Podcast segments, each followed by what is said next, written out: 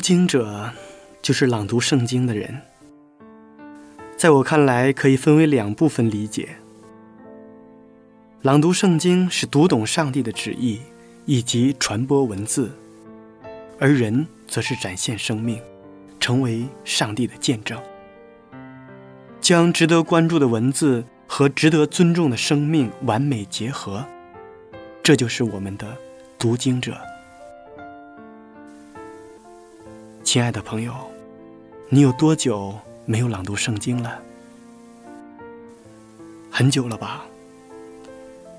因为很多人都觉得朗读圣经那是讲道人的事情，或者说它只属于一小部分人。朗读圣经属于每一个基督徒，更属于每一个人。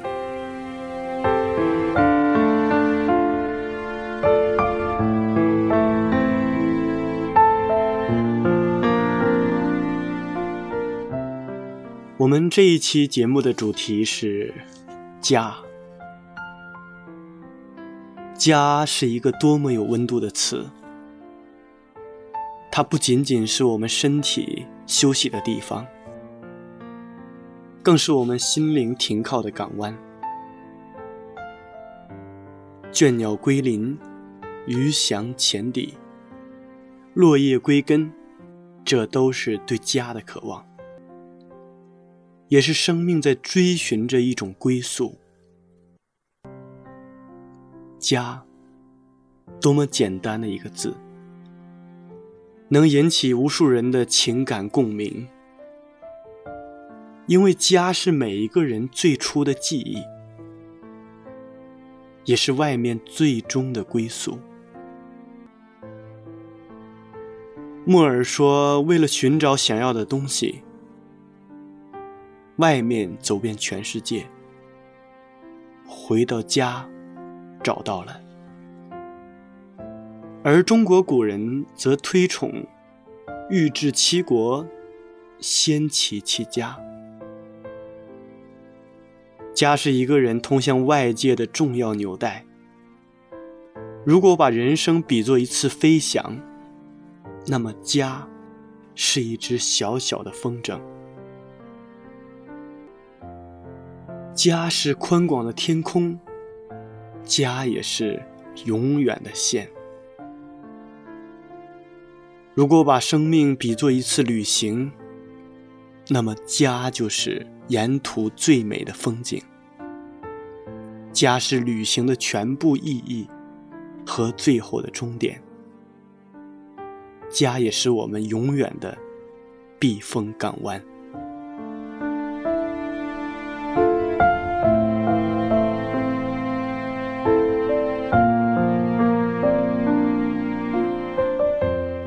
亲爱的听众朋友们，大家好，我是读经者节目的主持人明哲。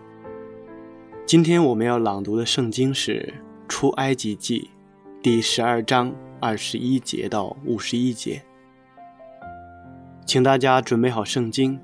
在朗读圣经之前，先让我们一同欣赏一首好听的诗歌。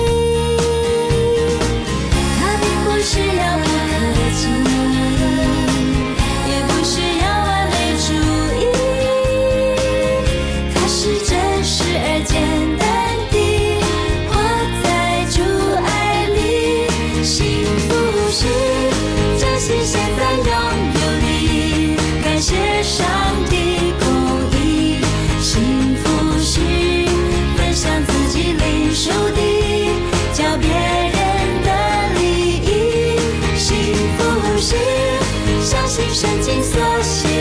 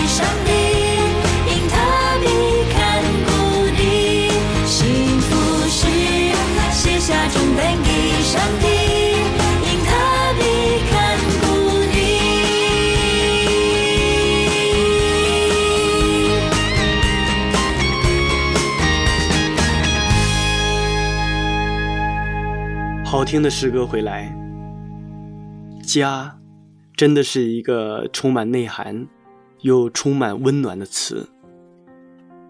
家是每一个最初的记忆，也是我们最终的归宿。中国古人说：“欲知其国者，先齐其家。”家是一个人通向外界的重要纽带。当现实生活过得富足，物质过于盈余的情况下，人会本能的去寻求一个超现实的所在——精神的家园。那今天，就让我们一起走进那个心中的家，去感受家的温暖。下面让我们一同朗读《出埃及记》十二章第二十一节到五十一节。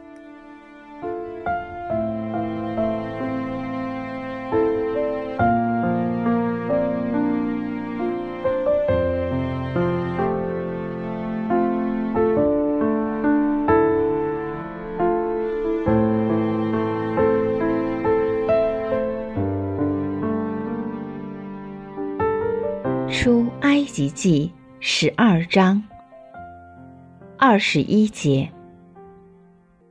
于是，摩西招了以色列的众长老来，对他们说：“你们要按着家口，取出羊羔，把这逾越节的羊羔宰了，拿一把牛膝草蘸盆里的血，打在门楣上。”和左右的门框上，你们谁也不可出自己的房门，直到早晨，因为耶和华要巡行击杀埃及人。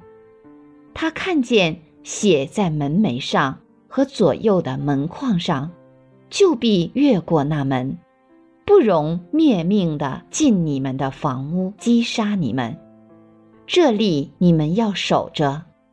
作为你们和你们子孙永远的定力，日后你们到了耶和华按着所应许赐给你们的那地，就要守这里。你们的儿女问你们说：“行这里是什么意思？”你们就说：“这是献给耶和华逾越节的祭。”当以色列人在埃及的时候。他击杀埃及人，越过以色列人的房屋，救了我们各家。于是百姓低头下拜，耶和华怎样吩咐摩西、亚伦，以色列人就怎样行。到了半夜，耶和华把埃及地所有的长子，就是从做宝座的法老。直到被掳囚在监里之人的长子，以及一切投生的牲畜，尽都杀了。法老和一切臣仆，并埃及众人，夜间都起来了，在埃及有大哀嚎，无一家不死一个人的。夜间，法老招了摩西、亚伦来说：“起来，连你们带以色列人从我民中出去，依你们所说的，去侍奉耶和华吧。也依你们所说的，连羊群、牛群带着走吧，并要为我祝福。”埃及人催促百姓，打发他们快快出离那地，因为埃及人说：“我们都要死了。”百姓就拿着没有叫的生面，把团面盆包在衣服中，扛在肩头上。以色列人照着摩西的画行，向埃及人要金器、银器和衣裳。耶和华叫百姓在埃及人眼前蒙恩，以致埃及人给他们所要的，他们就把埃及人的财物夺去了。以色列人从兰塞起行，往舒歌去，除了妇人、孩子、步行的男人，约有六十万，又有许多闲杂人，并有。羊群、牛群和他们一同上去，他们用埃及带出来的生面烤成无酵饼，这生面原没有发起，因为他们被催逼离开埃及，不能单咽，也没有为自己预备什么食物。以色列人住在埃及共有四百三十年，正满了。四百三十年的那一天，耶和华的军队都从埃及地出来了。这夜是耶和华的夜，因耶和华领他们出了埃及地，所以当向耶和华谨守，是以色列众人世世代代该谨守的。耶和华对摩西、亚伦说：“逾越节的例。”是这样，外邦人都不可吃这羊羔，但个人用银子买的奴仆，既受了割礼，就可以吃。寄居的和雇工人都不可吃，应当在一个房子里吃，不可把一点肉从房子里带到外头去。羊羔的骨头一根也不可折断。以色列全会众都要守这里。若有外人寄居在你们中间，愿向耶和华守逾越节。他所有的男子务要受割礼，然后才容他前来遵守。他也就像本地人一样，但未受割礼的人，都不可吃这羊羔。本地人和寄居在你们中间的外人同归一例。耶和华怎样吩咐摩西、亚伦，以色列众人就怎样行了。正当那日，耶和华将以色列人按着他们的军队从埃及地领出来。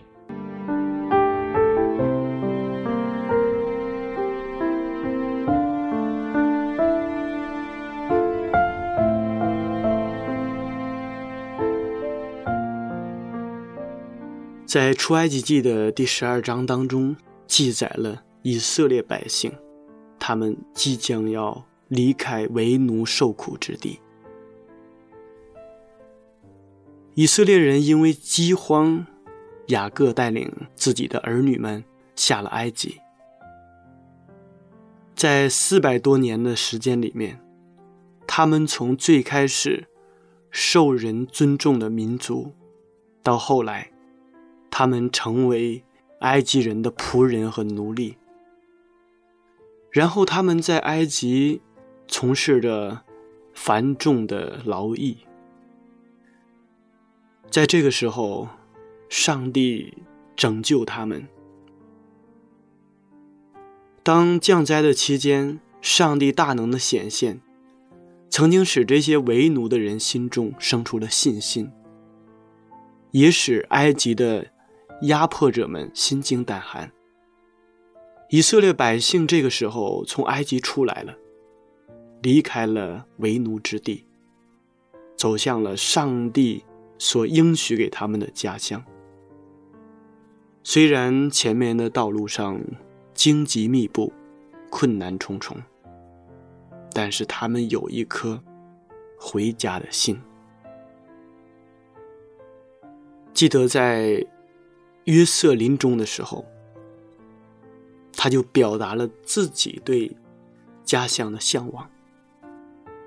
他对自己的儿子们说：“要把我的骸骨从埃及带回到迦南地。”当以色列人出埃及的时候，的确，他们把约瑟的骸骨也带了回去。我们看到，无论在哪里，从圣经的记载也好。还是在我们生活当中也好，人都不愿意离开自己的家，或者是当我们远行在外的时候，我们内心当中都会有一份牵挂，那份牵挂就是对家的牵挂。或许我们心中牵挂的地方，是一个非常简单的。是一个看起来很平常的地方，但是因为那是我们的家，所以心底里面就有那一份牵挂。在生活当中，我们说家并不是一座空洞的建筑物，因为有了人，才有家。我们想的是什么？当我们远行不在家的时候，我们出门在外，我们想的是家的温馨、温暖，家里面的人。尽管我们在家的时候过得也并不一定舒心，但是当我们离开家的时候，我们心中的那一份挂念，却。永远的也不能抹去。有这样的一句话说：“家不是讲理的地方。”其实婚姻开始的时候，只是一个空盒子。走到一起的两个人，一定要养成一个习惯：去给，去爱，彼此侍奉，彼此赞赏。日后那个空盒子才会渐渐的丰富起来。空盒子最先该放的东西是思念，思念是使我们刻骨铭心的东西。它是两个人有了肯定，有了情感，然后进而关怀，进而疼爱的一种情绪。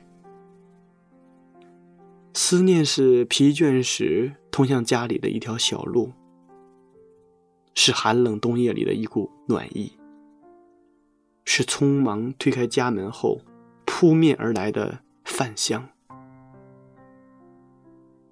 空盒子里还要放进艺术，婚姻生活中的艺术，在婚姻生活中需要讲艺术的地方无处不在。生气有艺术，吵架也有艺术。有一对夫妇含辛茹苦养育了五个孩子，其中之艰难，只有他们自己能体会。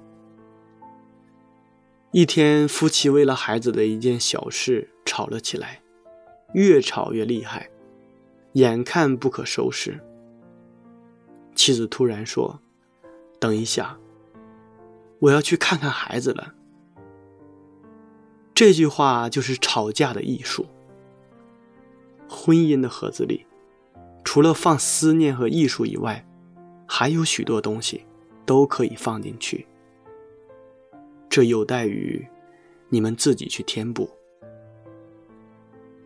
写到这里，想到一位作家说过的一句话：“你生养儿女，教育他，你们的责任已尽，而你们给他最好的礼物是一对翅膀。”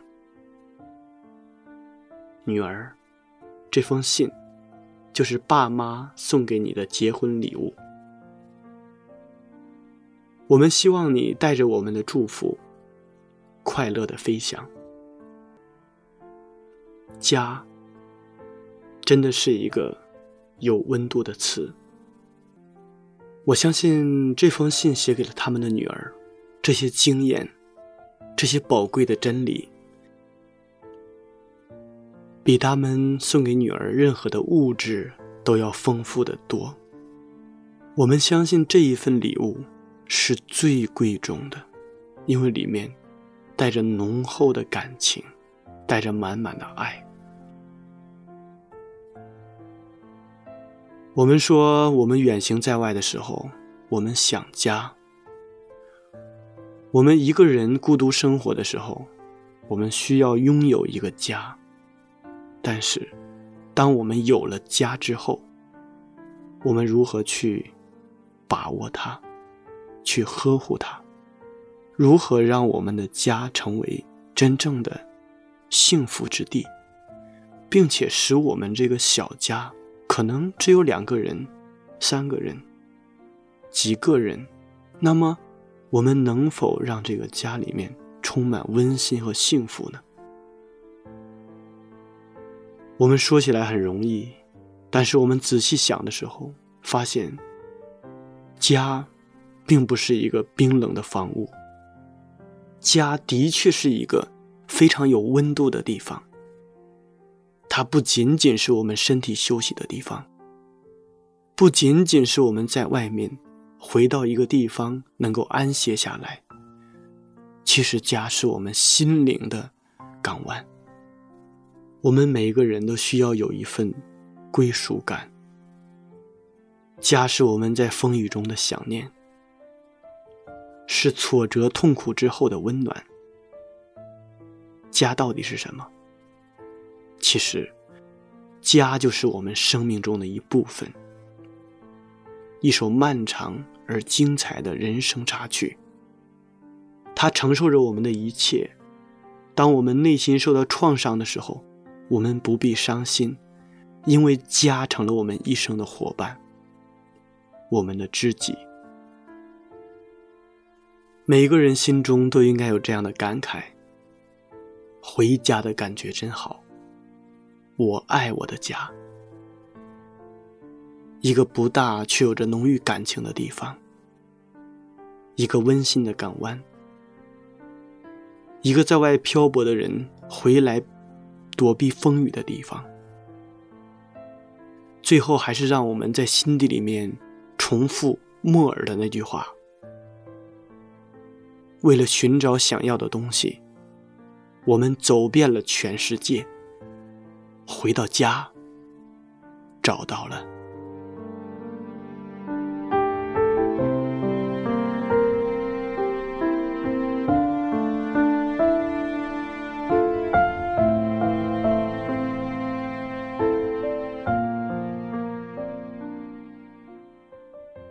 亲爱的听众朋友们，时间过得真快，转瞬间这一期的读经者节目。就要和大家说再见了。明哲非常期待下一次在读经者节目中与您再一次的相约。节目的最后，请大家欣赏一首好听的诗歌。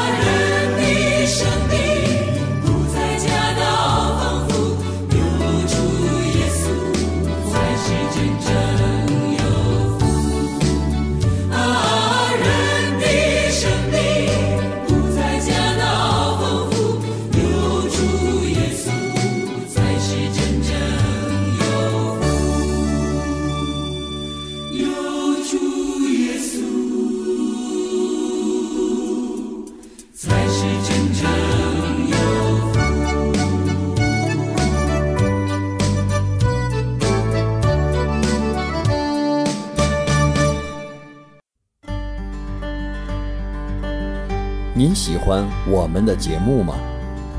您可以写信到香港九龙尖沙咀山林道二十八号，希望福音手。香港九龙尖沙咀山林道二十八号，希望福音手。愿上帝赐福于您。